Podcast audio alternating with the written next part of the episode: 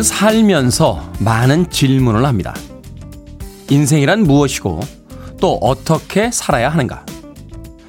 아니, 때때로 왜 이런 일들이 내게 생기고 겪어야만 하는가? 하지만 우린 인생에 질문을 하는 사람들이 아닙니다. 질문은 인생이 우리에게 던지죠. 예상치 못한 일들을 만들고 힘겨운 상황에 몰아넣은 뒤 차분하게 묻습니다. 자, 이제 어떻게 할 건가? 그 답을 준비하고 말하는 것이 바로 우리의 인생일 겁니다.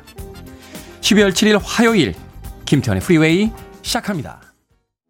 역사상 이런 아티스트가 있을까요? 어느 앨범이든 레코드 플레이어에다 넣고 아무 곡이나 골라도 히트곡입니다. 마이클 잭슨의 Black or White 들으셨습니다.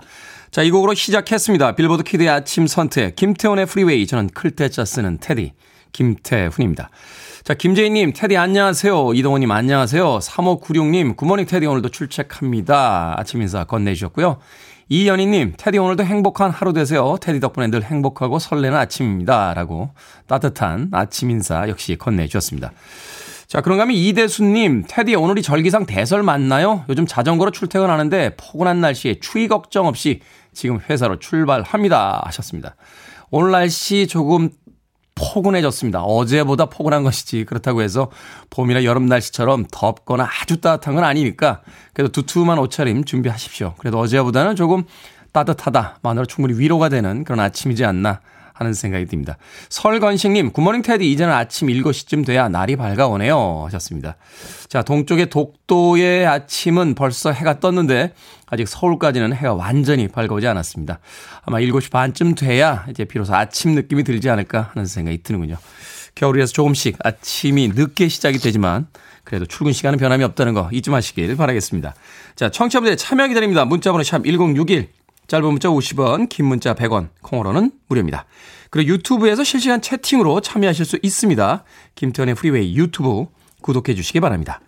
여러분은 지금 KBS 2라디오 김태훈의 프리웨이 함께하고 계십니다. KBS 2라디오 Yeah, go ahead. 김태훈의 프리웨이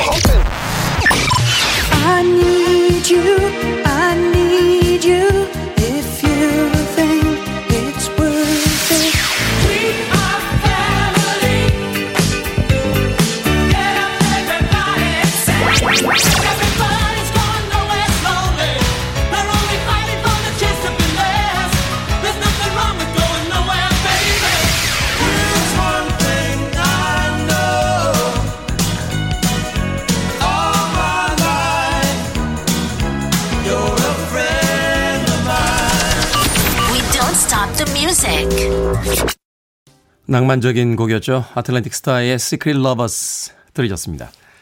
3308님, 아이쿠야, 월급 탄 지 하루 지났는데 벌써부터 통장 잔고가 푸른 나뭇잎에서 다 떨어진 낙엽처럼 됐습니다.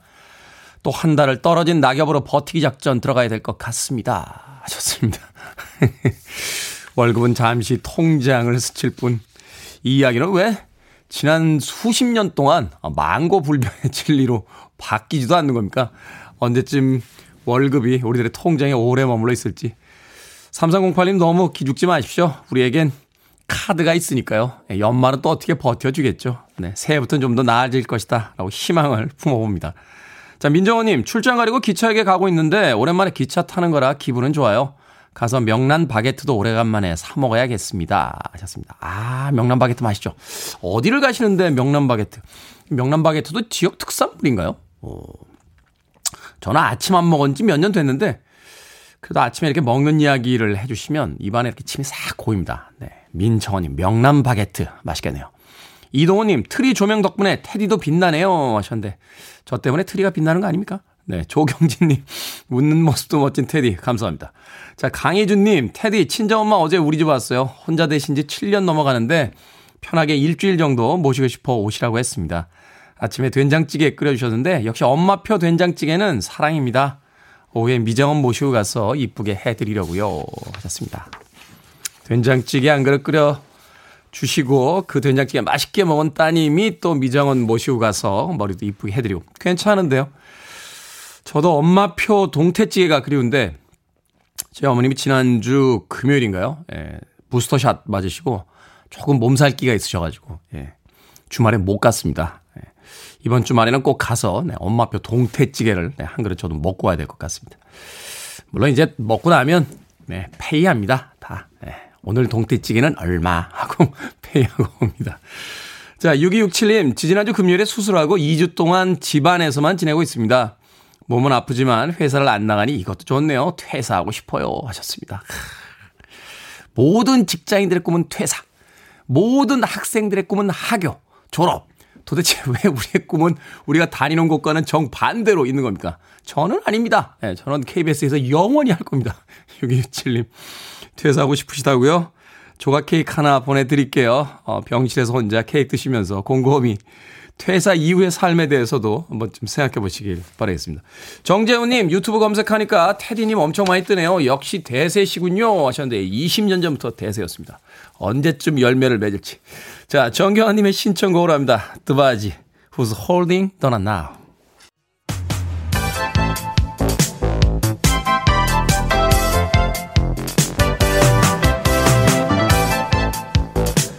이 시각 뉴스를 깔끔하게 정리해드립니다. 뉴스 브리핑 캔디 전혜연 시사평론가와 함께합니다. 안녕하세요. 안녕하세요. 전혜연입니다. 자, 부동산 정책 소식인데요. 1가구 1주택자가 집을 팔 때 비과세 혜택을 받는 주택 가격이 상향 조정이 된다고요? 그 밖에 정부 그리고 민주당이 준비 중인 이 부동산 정책 소식 좀 전해 주시죠. 예, 이 소득세법 개정안은 사실 국회 본회에서 벌써 통과가 됐습니다. 이달 아. 초에 통과가 되는데 문제는 뭐냐면 법이 통과된다고 바로 시행되는 게 아니라요. 그렇죠. 정부에 넘기고 국무회의 올리고 관보 게재하고 시간이 한 20일 정도 보통 걸리는데 네. 지금 시장에서는 도대체 언제 이걸 적용하는 거냐 빨리 해달라는 소리가 계속 나오고 있죠.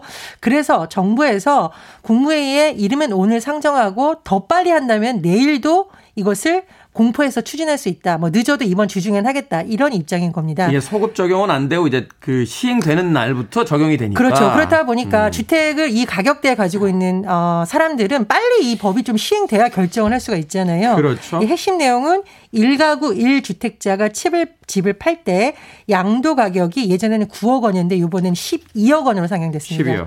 시가 12억 원 이하라면 비과세 혜택을 받는 내용인데 어쨌든 정부에서 속도를 내고 있죠. 또 여당인 더불어민주당에서는 지금 정책의원총회를 열어서 이 법안을 추진하겠다라고 밝혔는데요. 개발 이익 환수법입니다. 이게 뭐냐면 부동산 개발하면 이 이익이 공공으로 가는 게 아니라 민간한테 너무 과도하게 간다. 결국 부동산 가격을 폭등시키는 한 요인이라는 지적이 있었거든요. 네. 그래서 부동산 개발 이익의 50% 정도는 공공이 환수하도록 하는 근거인 법을 이제 당론으로 만들어서 추진하겠다 이러는 건데 다만 이게 이제 뭐 야당을 무시하고 가겠다 이건 아니고 야당과 협의해서 처리하겠다 이렇게 의견을 모았다고 합니다. 어, 최근 이 민주당의 이재명 대선 후보가 민주당 의원에게 전원에게 편지를 보냈다고 해요. 네. 그래서 169석 여당이 당장 할 수 있는 일을 보여준다라고 강조를 했는데 이것을 뭐 민주당에서는 이른바 이재명표 입법이라고 합니다. 그런데 이재명 후보가 사실은 이 개발이 환수 계속 주장해 왔잖아요. 그렇죠. 또 그런 거와 맞물려서 민주당이 이번 법안을 당론으로 채택하고 추진하겠다는 입장을 정한 것으로 또 보입니다. 또 하나 더 주목할 주명이 있는데 이재명 후보가 지금 밝힌 부동산 대책을 좀 크게 보면은 현 정부하고의 차별점이 약간 보이는데 그게 뭐냐면 공급을 굉장히 많이 하겠다. 이런 음. 점을 강조하고 있습니다. 물론 이제 현 정부에서도 공급은 강조하고 있지만 이재명 후보가 뭐라고 했느냐 시장에서 기대했던 것 이상의 추가 공급 대책 준비하고 있다. 이렇게 밝혔었고요. 또 기존 도심 지역의 용적률이나 충수를 일부 완화할 수 있다라는 발언을 한 적이 있습니다. 그래서 앞으로 뭐 정부의 부동산 정책도 중요합니다만 지금 이제 만약에 민주당이 대선에서 승리한다면 차기 정부를 맡게 되잖아요. 그래서 또 대선 후보들의 부동산 관련 발언에도 관심이 쏠리고 있습니다. 그렇군요. 이번 대선에서 역시 가장 중요한 게 이제 부동산 이슈니까 거기에 대한 어떤 정책들을 지금 준비하고 있는 것 같습니다. 자, 청소년의 방역 패스 정부가 계획대로 추진하겠다라고 이야기를 했습니다. 일부에서 반발이 굉장히 심합니다. 지금 학부모들도 굉장히 좀 거칠게 반발하고 있고 또 뭐 국민 그 청원도, 청원도 올라와. 있는 예. 상태인데 뭐 정부에서는 공익을 우선한 정책이다라고 밝혔죠. 어떻게 되는 겁니까? 일단은 정부에서 방역 대책을 발표하면서 내용을 보면 내년 2월 기준으로 2003년 1월생부터 2009년 12월생까지 그러니까 중1부터 고3 학생들에게도 방역 패스 적용한다라는 내용이에요. 그런데 이 방역 패스 대상을 보면 학원이 포함되어 있어요. 네. 그러면 어떤 내용이 나올 수가 있냐?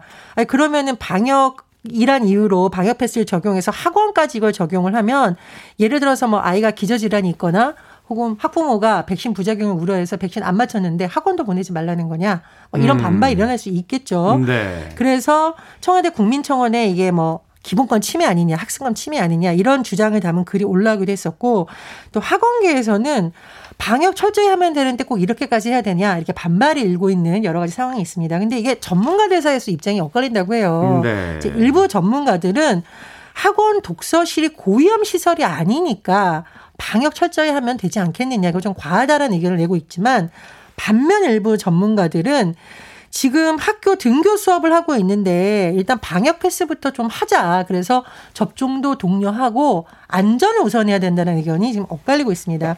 그래서 어제 정부에서 밝힌 내용을 보면 더 이상 청소년 방역 패스 늦출 수 없다라는 건데요.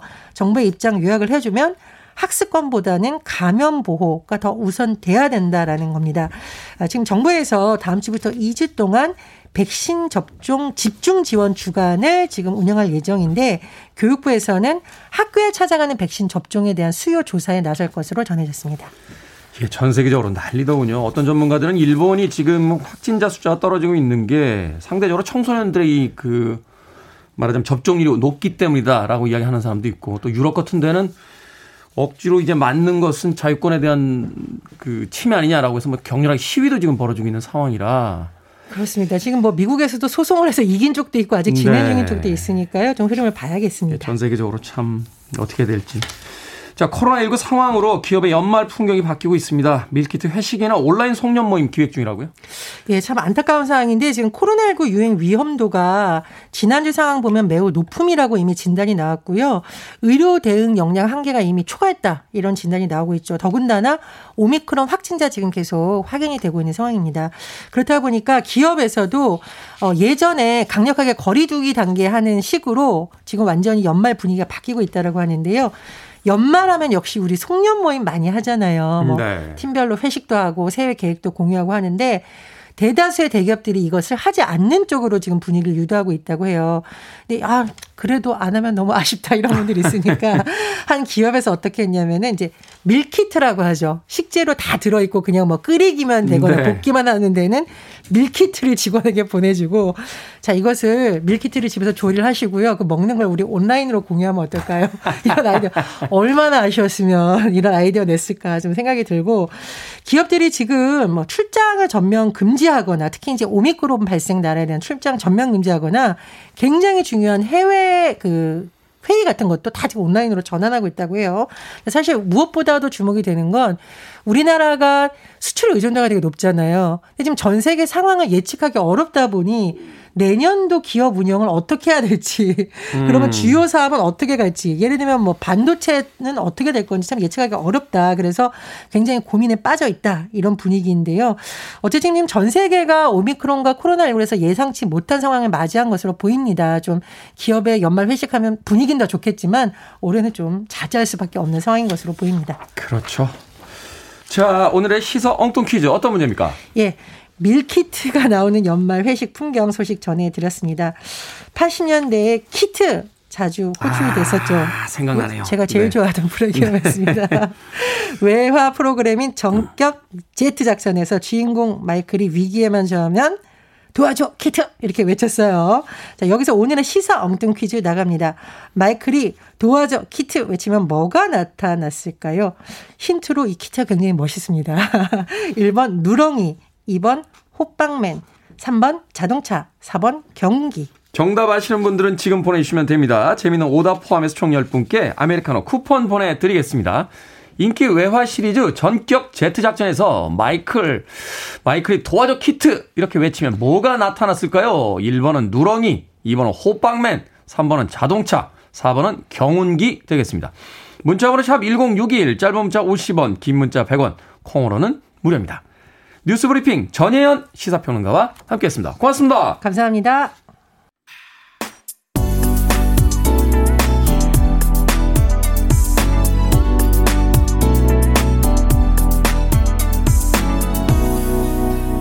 김태훈의 Freeway. 이 노랫말에서 힌트를 얻었던 걸까요? 서수남 하청일 씨께서 싱글벙글 웃어주세요라는 번안곡으로 부르기로 했던 곡이었습니다. Nun, 노래하는 수녀의 도미니크라는 곡 들으셨습니다. 이 Nun은 실제 수녀였죠. 예, 벨기에 출신의 수녀님이셨는데 이 노래가 히트한 뒤에 예, 환속하셔서 가수 활동을 하시기도 하셨습니다. 도미니크는 빌보드 핫백 차트 4주간 1위를 차지한 음, 바로 이번 주에 예, 과거에 이번 주에 4주간 1위를 차지했던 히트곡이기도 했습니다. 세잉넌의 도미니크 들으셨습니다. 자, 오늘의 시사 엉뚱 퀴즈 인기 외화 시리즈 정격 제트 작전에서 도와줘 키트를 외치면 나타났던 이것은 무엇일까요? 정답은 3번 자동차였습니다. 8586님 3번 자동차죠. 알면 옛날 사람 그런다고 모른 체 할 수도 없고요 하셨습니다. 홍정준님 쌍화차 아, 날씨 추운 겨울에는 쌍화, 쌍화차 좋아해도 옛날 사람 아닌가요? 여미정님 프리웨이 듣다 보면 힘이 불끈 솟아요 으라차차라고 해주셨고 박연린님 제가 제일 못하는 주차라고 해 주셨습니다. 야 최근에는 이 자동차에 후방 카메라가 있어서 그래서 주차하기가 상당히 편하잖아요. 그 안전선까지 다 그려주니까. 제가 그 지난번 몇 주 전에요.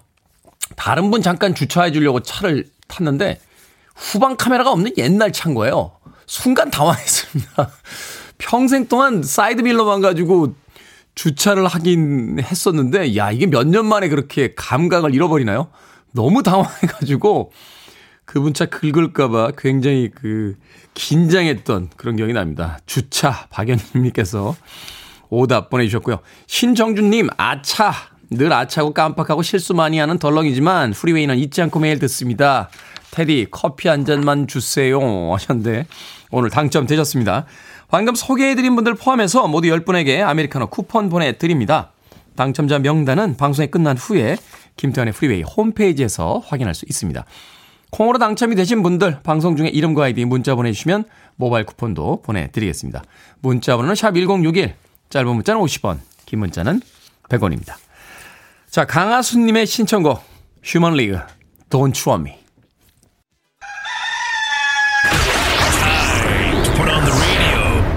김태훈의 freeway. Are you ready?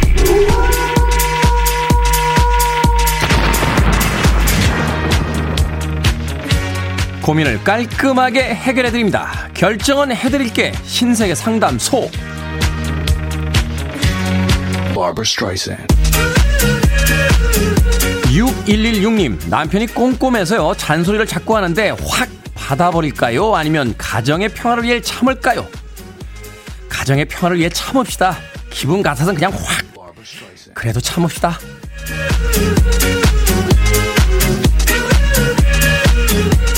공호칠사님 올해 쓸수 있는 휴가가 딱 하루 남았습니다. 영화 보는데 쓸까요? 아니면 만일을 위해 남겨둘까요? 만일을 위해 남겨두세요. 보험은 원래 안 쓸 때 더 행복한 겁니다.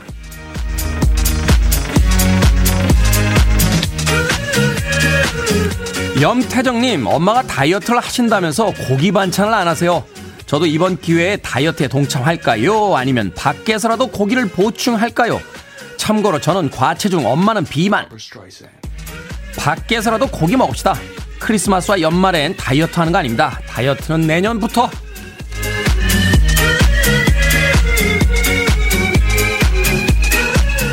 제이남님, 제 옆자리에 앉은 차장님이 매일 업무 시간에 손톱을 깎는데요. 제 자리로 손톱이 튈 때도 있어서 너무 불쾌합니다. 손톱은 나가서 깎으라고 말씀드릴까요? 아니면 직장 상사니까 꾹 참을까요? 일단은 참읍시다. 이것도 사회생활이니까요. 다행히 타액처럼 뭐 코로나가 전염되는 건 아니잖아요.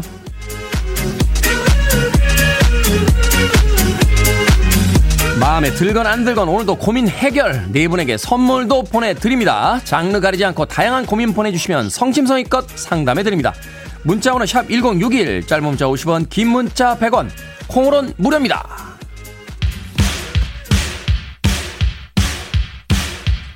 좀 달려볼까요? 오브 파이어의 주제곡이었죠. Fire Inc., Nowhere Fast. One of the best radio stations around. You're listening to 김태훈의 Freeway.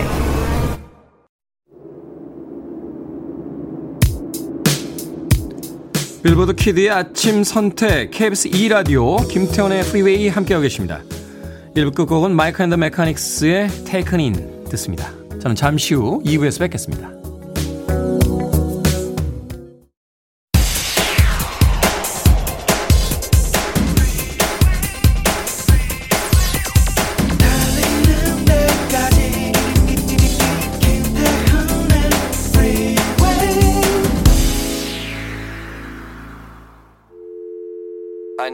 Arms around me. I need to feel your touch.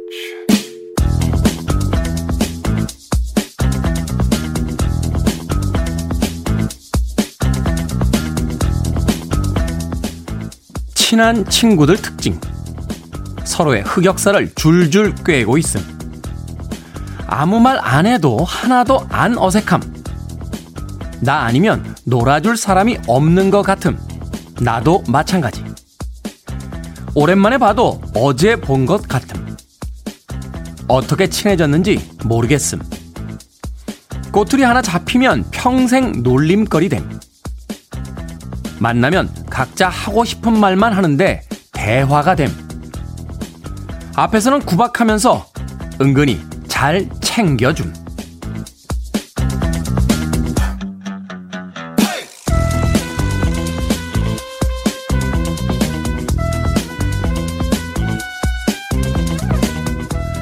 뭐든 읽어주는 남자. 오늘은 청취자 노다연님이 보내주신 친한 친구들의 특징 읽어드렸습니다. 덜 친한 사람에겐 말 한마디도 조심하게 되죠. 무심코 던진 한마디로 날 평가하거나 오해하면 어쩌나 걱정될 때가 있거든요. 반대로 친한 친구와 함께 있으면 웬만한 실수를 해도 별 타격이 없는데요. 피차 볼 거, 못 볼 거 다 본 사이인데다가 그 정도로 서로에 대한 평판이 바뀌지 않을 거란 확신이 있기 때문입니다. 노다연님, 코로나 때문에 친구들을 자주 만나지 못해서 보고 싶다는 말씀도 덧붙여 주셨는데요. 몇 달 만에 만나도 어제 본 것처럼 자연스럽고 느닷없는 장난도 칠 수 있는 게 진짜 친구 아니겠습니까? 조금만 더 참아보죠. 마음 편하게 실컷 보게 될 날이 곧 올 거라고 믿으면서요. 경쾌한 곡이었죠. 잭슨 브라운과 클라렌스 클레먼스가 함께한 You're a Friend of Mine 들으셨습니다. 자, 이 곡으로 시작했습니다. 김태훈의 프리웨이 2부 시작했습니다. 앞서 일상의 재발견, 우리의 하루를 꼼꼼하게 들여다보는 시간, 뭐든 읽어주는 남자. 오늘은 청취자 노다연님이 보내주신 친한 친구들의 특징 읽어드렸습니다. 여러 사람이 모여있을 때 그 사람들의 어떤 분위기, 한 1분만 봐도 친한지 안 친한지 바로 알 수 있죠. 서로 깔깔거리고, 동시에 여러 사람 이야기하고, 그리고 무슨 이야기인지 모르겠는데 5분에 한 번씩 웃음이 터지고, 아, 친한 사이구나 하는 것을 어렵지 않게 알 수 있습니다. 4122님, 그런 친구 한 명 있으면 좋겠네요. 하셨는데, 있으실 거예요. 한번 생각해 보세요. 김지연님, 테디, 친한 친구들 모이면 저희 식당에서 종종 쫓겨나요. 너무 시끄러워서 하셨습니다. 제가요, 옛날에 그 MBC 앞에 한 식당에서 밥을 먹는데 어떤 중년의 남자분들이 쭉 들어오시더니 테이블마다 다니시면서 저희가 조금 시끄러운데 양해를 좀 부탁드립니다. 조금 양해해 주세요. 막 이렇게 미리 양해를 구하시는 거예요. 그래서 아니 점잖은 중년 남자분들이 얼마나 시끄럽게 떠들길래 그 뒤부터 뒤에서 속칭 기차 화통 삶아먹은 소리가 나는데요. 으하하하 막 이렇게 웃으면서 나중에 깜짝 놀라서 이렇게 쳐다봤더니 그분들 중에 한 분이 그러시더라고요. 저희가 사실은 성우들이라요. 목소리가 좀 큽니다. 라고 하셔서 깜짝 놀라면서도 유쾌하게 웃었던 그런 기억이 납니다. 친한 친구들끼리 만나면 그런 목소리들이 나죠. 저도 읽으면서 어, 예전 친구들 한 명, 두 명 떠올렸습니다.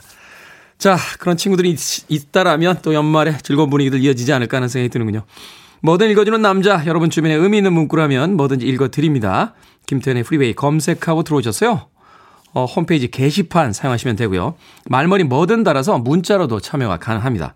문자번호 샵 1061, 짧은 문자는 50원, 긴 문자 100원, 콩으로는 무료입니다. 오늘 채택되신 노다연님에게는 촉촉한 카스테라와 아메리카노 두 잔 모바일 쿠폰 보내드리겠습니다.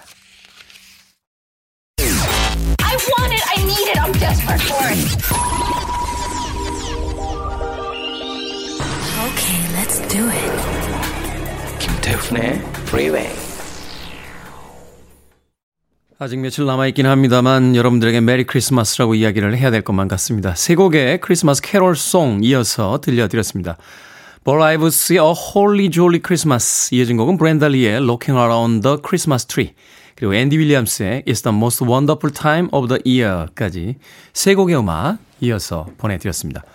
자, 미국은 벌써 크리스마스 이제 시즌에 들어갔고요. 뭐 휴가를 떠나는 사람들이 굉장히 많다라고 합니다. 그래서 그런지 몰라도 빌보드 Hot백 차트를 보니까 나온 지 30년에서 40년이 넘은 크리스마스 캐롤송이 Top40에 꽤나 많이 올라 있습니다.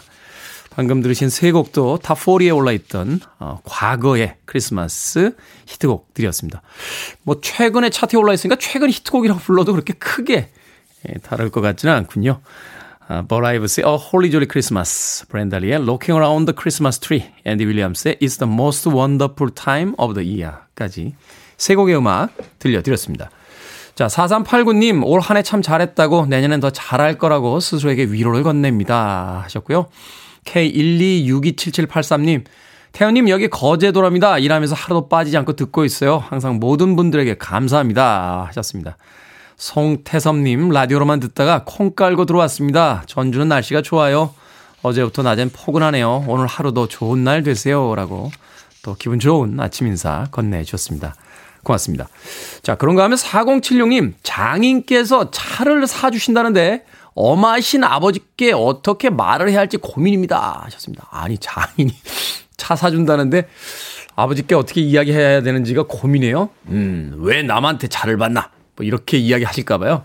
이런 데는 다 요령이 있습니다. 장인이 차를 사주신대요. 라고 하시지 말고요. 장인 어른이 딸에게 차를 사주신대요. 라고 이야기하시면 됩니다. 뭐 사위한테 사준다 그러면 왜 네가 남에게 차를 사, 아, 받나. 뭐 이런 이야기 하시겠습니다만. 아니, 장인이 자기 딸한테 차를 사준다는데 그거야 뭐라고 할 수 없지 않습니까? 아버지, 장인 어른이요. 와이프한테 차를 사준대요. 라고 한마디 하시면 그냥 모든 문제가 해결이 됩니다. 뭐 이런 걸로 고민하십니까? 4076님. 좋으시겠네요. 5239님의 신청곡으로 합니다. 토니 브렉스턴, I don't want to.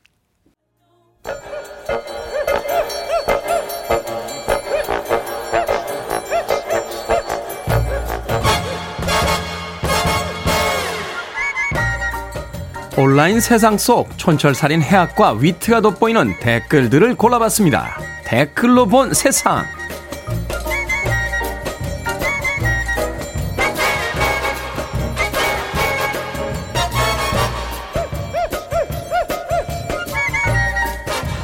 첫 번째 댓글로 본 세상.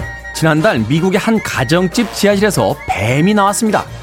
집주인은 연기로 뱀을 쫓아내겠다며 석탄 조각을 모아 불을 붙였는데요. 불이 가연성 물질에 옮겨 붙으면서 집 전체가 타버렸습니다. 소방관 75명이 투입될 만큼 큰 불이었지만 다행히 인명피해는 없었고 우리 돈 21억 원짜리 주택만 홀랑 타버렸다는군요. 여기에 달린 댓글들입니다. 진택님, 아니 빈대 잡느라 초가 삼간 다 태운다는 속담을 아이들이 알아듣기 쉽게 현실로 보여주신 건가요? 하늘로님, 집주인이 한국산 쥐끈끈이를 알았더라면 21억을 아낄 수 있었을 텐데요. 어차피 올 소방관들 미리 연락해서 뱀 좀 잡아달라고 하면 안 됐을까요? 전문가를 불러야 될 일 꼭 자기가 직접 하겠다고 하시다가 사고 크게 내시는 분들 계십니다. 그러지 맙시다. 그나저나 뱀은 어떻게 된 겁니까?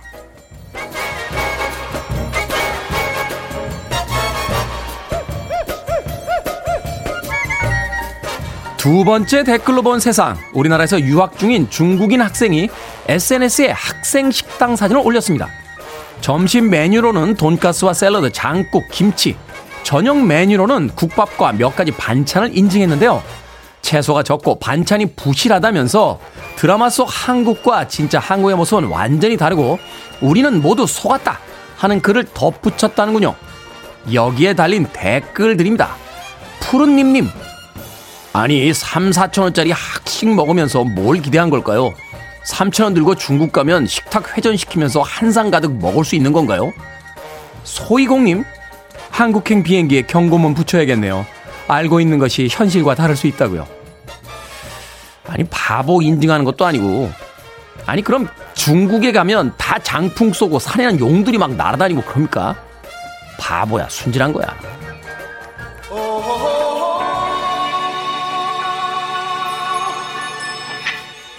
최근에는 쿵우 도장은 우리나라에 더 많은 것 같던데요. 칼 더글라스입니다. 쿵우 파이팅!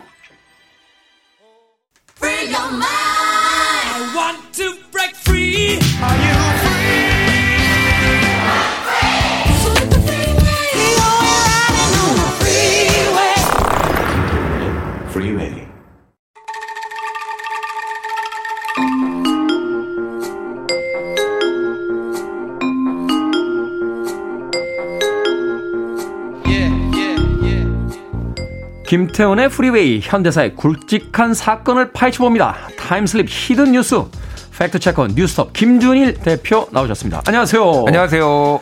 자 오늘은 1992년으로 가봅니다. 12월 11일 당시 14대 대선을 앞두고 도청 사건이 발생을 했는데 일명 초원 복국 도청 사건 뭐 굉장히 유명했던 당시로선 사건입니다.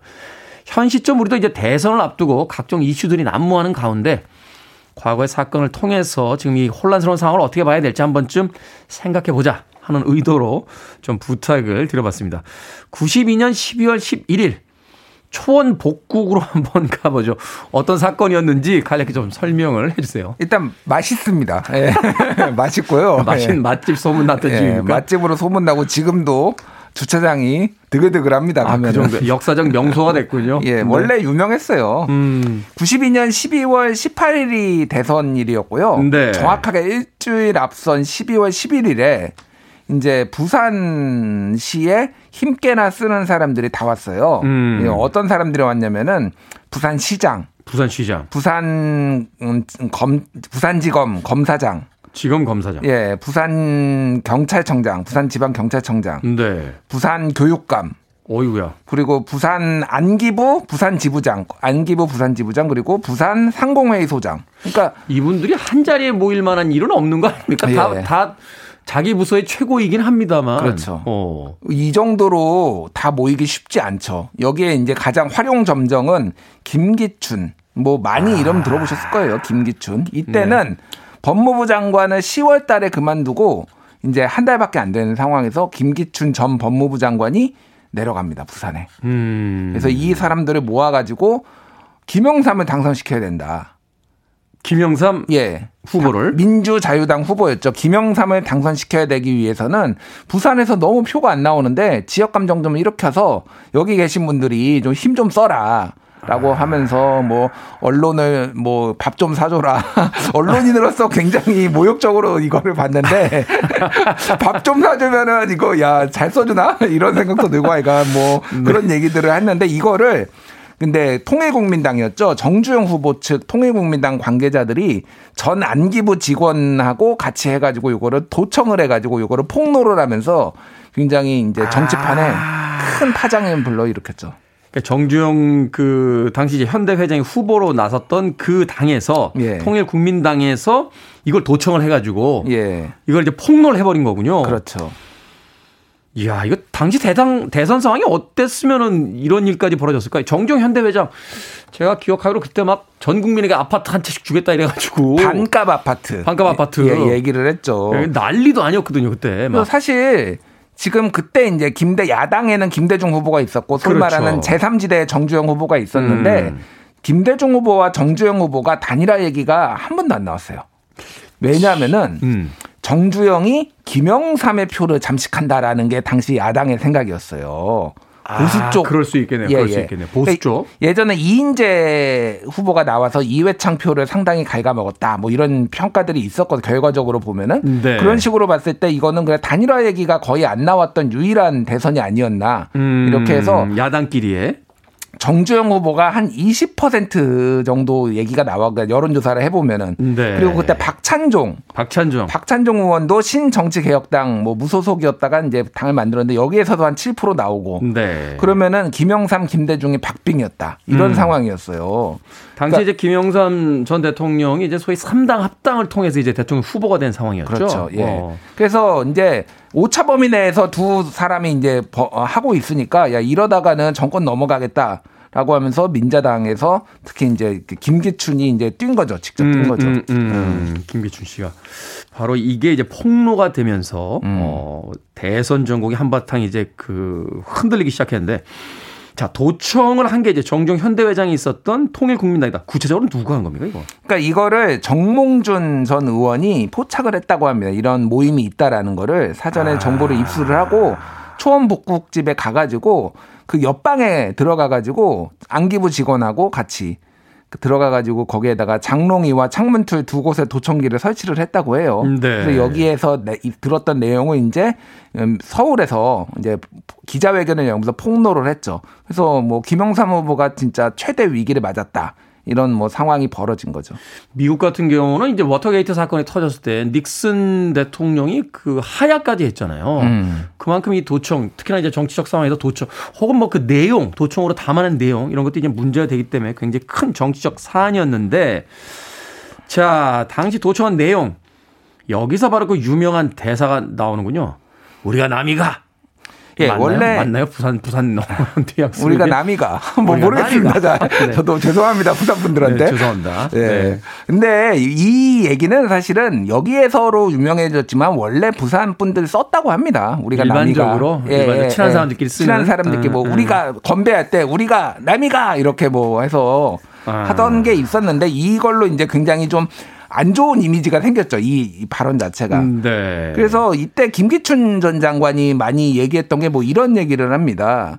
내가 대구에 있어 봤는데 거기는 신라 때부터 해가지고 단합이 잘 되는데 부산은 안 돼, 여기는. 어? 음. 어, 그리고 영도다리에 빠져 죽자 이런 얘기도 여기서 나왔는데 이것도 원래 있었다고 합니다 옛날부터 예 아, 우리, 우리 저 서울에서도 그러잖아요. 야, 한강 가자, 한강. 뭐 이런, 이런 표현처럼. 예, 예, 예. 어. 그러니까 어, 부산 경남 사람들 이번에 김대중이 정주영이 어쩌자 어쩌냐 하면은 영도다리 빠져 죽자 하니까 일동이 다 같이 웃는 모습 뭐 이런 것도 연출됐다고 합니다. 음. 예. 그래서 그리고 민간에서 지역 감정 좀 불러 일으켜야 돼라고 하니까 또 다 같이 웃고 뭐 이런 것도 있고요.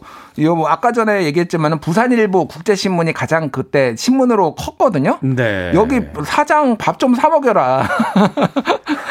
또 밥 얘기니까. 네.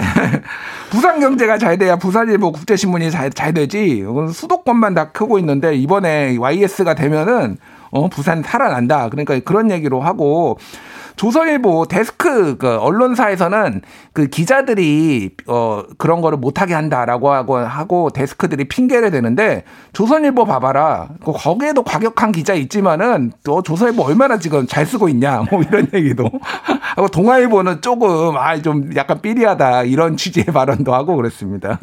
이게 참 다 지나간 일이긴 합니다만 이그 언론을 정말 얼마나 우습게 본 겁니까? 이 정치하는 사람들이 그러게 말입니다. 예, 좀 약간 자괴감도 드네요.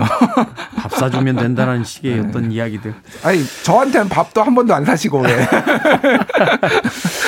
30년 전 이야기라고 어 넘겨보도록 하겠습니다. 음악 한곡 듣고 와서 계속해서 당시로 당시 했었던 이야기들 들어보도록 하겠습니까? 하겠습니다. 자, 우리가 남이가 시스터 슬레이지 We Are Family. 시스터 슬레이지의 We Are Family 들으셨습니다. 빌보드 키드의 아침 선택 KBS 2라디오 김태훈의 프리웨이 time slip hidden 뉴스 뉴스톱 김준일 기자와 함께하고 있습니다. 자, 1992년 대선을 일주일 놔두고 벌어졌던 선거 개입 모의 도청 사건에 대해서 알아보고 있습니다. 자, 이 내용을 들여다보면 당시에 어떤 우리나라의 상황을 알 수 있는 게 이제 지역 감정을 조장하자라고 하는 거 보면 지역 감정의 그 골이 굉장히 깊었다는 거, 또 언론에 영향을 줘라 걸 보면 또 언론이 어떤 이제 정치권의 어떤 영향에 굉장히 그 흔들릴 수 있었다는 거, 뭐 이런 것들을 이제 알 수 있게 되는데 자, 이 내용만 보면 이제 민자당 측에 이제 김영삼 후보 측에 치명적이야 했는데 다른 방향으로 흘러갔다고요? 그렇죠. 그러니까 뭐 프레임 전환이라고 보통 얘기를 하죠. 그래서 이거를 불법 도청 사건이다 라는 식으로 민자당에서 강하게 들고 나와요. 그러니까 음. 지역 감정 조장이 우선이 돼야 되는데 그거를 이제 정주영 후보 측이 불법 도청을 했다라고 하면서 여기서 검찰에서 빠르게 수사가 들어가면서 이게 이제 프레임 전환이 되는 상황이고 이게 이런 거 예. 불법 도청 이전에 이게 말하자면 공무원들끼리 모여가지고 선거에 대한 개입 이야기를 한 건데 그러니까요. 예. 이게 더 큰 문제 아닌가요? 이게 더 뭐 둘 다 문제긴 한데 불법 도청 같은 경우는 당시에 법이 없었어요. 음. 통신보안, 뭐 통신비밀법 이런 법이 없었어 사실은 이거를 네. 처벌하기가 애매한 조항이었고 네. 관건 선거 이렇게 모의를 한 거는 굉장히 큰 사건이었죠. 그렇겠죠. 그러니까 김기춘이 했다라는 게 이제 중론인데 김기춘 이제 청와대 비서실장도 했죠. 박근혜 정부 때. 법꾸라지라는 별- 별명이 있었습니다. 온갖 여러 가지를 했는데 다 처벌을 안 받았다가 마지막에 이제 처벌을 받았죠. 음. 개인적으로 제 지인의 부친이 그 안기부 요원이었는데 김기춘하고 같이 옛날에 일을 했다고 합니다. 네. 근데 이 김기춘 씨가 정말로 어 사생활은 너무너무 뭐라고 해야 돼요? 이게 깔끔하고 집, 집밖에 모르는 또 지- 가정사가 조금 불운하거든요. 아들이 뭐 사고로 죽고 뭐 이런 것도 있어가지고 근데 이게 이게 한나 아렌트가 얘기했던 악의 평범함 이런 거죠. 음. 그 홀로코스트에서 굉장히 뭐, 뭐, 유태인들 살해했지만은 집에 와서는 아주 독실한 아주 뭐, 신자에다가 뭐 이를테면은. 아이 뭐 희만에 대한 이야기. 아이들 하고 이제 김기춘 씨가 딱 그런 사람이에요. 그런데 어쨌든 이때 딱 이제 프레임 전환을 하면서 그때 뭐 여당이 좀 위기를 많이 벗어났죠. 음, 프레임을 어떻게 바꾼 겁니까? 그러니까 아까 말씀드렸지 이건 도청으로? 음. 도청이 문제다라고 이제 됐고요. 그때 이제 그 여론이 오히려 이상하게 흘러가는데 야 이러다가 진짜 김대중이가 되겠다 라는 게 보수 진영에서 확 바람이 불면서 결집 효과가 생깁니다. 아. 그래서 이게 두 번 예전에 역대 우리나라 대선을 보면은 이 대선 직전에 있었던 일 때문에 결집 효과가 두 번이 있었는데 하나는 2002년에 정몽주의 단일화 파기. 그렇죠. 그때도 노무현 네. 후보한테 확 했었고 이때도 이제 그 결집이 됐는데 당시에 한국 갤럽 조사를 좀 보면은요 어떻게 됐냐면은 원래 부산 경남 출신이 54.6%에서 이 사건이 벌어지고 나서 56.3%로 김영삼 지지가 올랐고요. 네. 대구 경북 출신은 35.7에서 41.3으로 확 올랐어요. 음. 그러니까 이 대선 결과가 그때 김영삼 42.0, 김대중 33.8, 그리고 정주영 16.3 이렇게 나왔거든요. 네. 정주영은 원래 20%까지 나오다가 확 빠졌고요. 음, 이 사건을 통해서. 이 사건을 통해서 그 그러니까 빠진 피해 표가 이제 김영삼 후보 쪽으로 음. 갔다라고 보는 거죠. 더 김영삼으로 많이 가면서 이게 박빙이었다가 이제 오히려 이제 선거가 여유 있게 김영삼이 이기게 됐죠. 정치적 프레임에 의해서 역풍을 맞은 사건이군요. 자, 당시에 사건 관계자들 어떻게 됐습니까? 뭐 처벌받은 사람들도 있겠죠? 일단은 주거 침입죄에서 말씀드렸듯이 통비법이 없었기 때문에 주거 침입죄. 음식점인데 주거 침입. 예. 예. 그래서 어. 옆방에 그 승낙 주인 승낙 안 받고 들어갔다. 음. 뭐 이런 거예요. 근데 뭐 당시에는 음식점 주임이 도청기를 설치하라는 피고인들의 의도를 알았다면 방에 들어가는 걸 승낙하지 않았을 것이다라고 법원에서 판단을 해서 유죄 선고를 했어요. 네. 그래서 정몽준 같은 경우에도 정몽준 정책위 의장이었는데 불구속 기소됐고요. 그러면서 이제 뭐 요런 사건이 또 예전에 삼성 비자금 사건 같은 경우에도 그때 안기부에 불법 도청이 있었잖아요. 네. 그거가 이제 삼성 비자금 문제보다 불법 도청으로 이제 논점이 흘러간 사원 상황이 나중에 또 벌어지죠. 이런 음. 식으로 좀 프레임 전환이 많이 됐어요. 그런데 문제는 나머지 사람들 이를테면 이때 모의한 사람들 있잖아요. 네. 이 뭐 다 무슨 검찰 뭐 지방 지방 음, 검찰청장 뭐 이런 사람들은 공무원법 위반 뭐 이런 거 아닙니까? 예, 다 공무원법 위반이 돼야 되는데 그러니까 선거법 위반이 돼야 되는데 선거법 위반도 되고. 예, 거기에 김기춘 빼놓고는 아예 기소도 안 됩니다, 전부. 아, 그러니까 말은 김기춘 씨가 했고 나머지 분들은 그냥 식사하러 오셨다 듣기만 했다 뭐 이렇게 되는 겁니까? 공식 석상이 아닌 사적 모임에서 나눈 대화를 가지고 처벌할 수 없다. 검찰이 이렇게 무혐의 처분하고요. 네. 모임을 주재한 김기춘만 선거법 위반 혐의로 불구속 기소해서 징역 1년을 구형을 했는데 이것도 결국은 어 법원에 가가지고 어 선거운동원이 아닌 자의 선거운동을 규정한 대통령 선거법 36조는 어 표현의 자유를 침해한다라고 하면서 이 위원 제청을 이제 법원에 신청을 해가지고 헌재는 위원이라는 결정을 내려가지고 어 김기춘은 결국은 공소 취소로 한마디로 처벌을 안 받게 되죠. 이야, 이건 아니 근데 공식 석상이 아닌 사적 모임에서 나눈 대화를 가지고 처벌할 수는 없다. 아니 그럼 뭐 회의 시간에 이런 얘기 합니까? 이거 다 사적 모임에서 생기는 이야기들 아닌가요?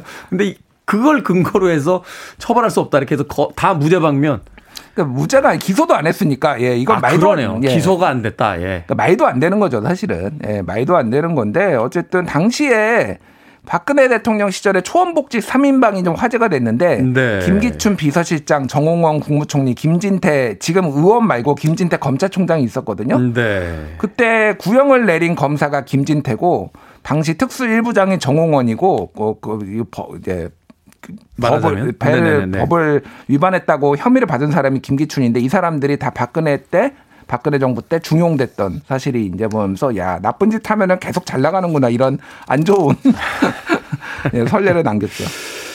지난주에 이제 칼기 테러 사건도 그렇고 오늘 사건도 그렇고 이제 정치권에서 자기에게 유리하도록 이제 프레임을 짜는 작업 뭐 예전부터 있었다 하는 생각을 하게 되는데 자 이제 대선 국면입니다. 아, 선택을 해야 되는 유권자 입장에서 어떤 시각이나 태도를 가져야 될까요? 뭐 우리 유권자들 국민들이 저보다 훨씬 더 똑똑하시고 현명하시리라고 봅니다. 이제 이런 일들이 비일비재하게 있어 왔고 또 있을 거예요. 뭔가 대선 막판에. 근데 좀 현명하게 판단하셨으면 좋겠고 중요한 거는 그 정치권의 말보다는 좀 주관을 가지고 하셨으면 좋겠다. 그리고 진짜 나쁜 놈이 누군지를 좀 바라보시는 본인의 어떤 확증 편향이나 이런 거를 좀 내려놓으시고 진짜 시시비비를 가리는 눈을 가졌으면 좋겠다 이런 생각이 듭니다. 네. 지금 말씀하신 부분은 굉장히 씁쓸하네요. 너가 누가 더 좋은지가 아닌 누가 더 안 좋은지를 쳐다봐야 된다. 자, 92년 12월 10일에 발생했던 대선 관련 도청 사건에 대해서 김태훈의 프리웨이 time slip hidden 뉴스 뉴스톱 김준일 기자와 함께했습니다. 고맙습니다. 감사합니다.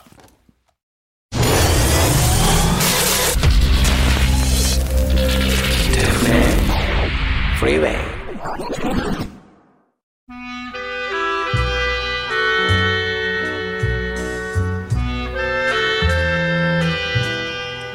KBS 2라디오 김태훈의 프리웨이 오늘 방송 여기까지입니다. 겨울이라서 그런가요? 문득 이 노래가 듣고 싶어졌습니다. 이오시프 코브존의 Cranes, 백학이라는 뜻을 가지고 있죠. 모래시계 드라마의 OST 중에서 골랐습니다. 물러갑니다. 전 내일 아침 7시에 돌아오겠습니다. 고맙습니다.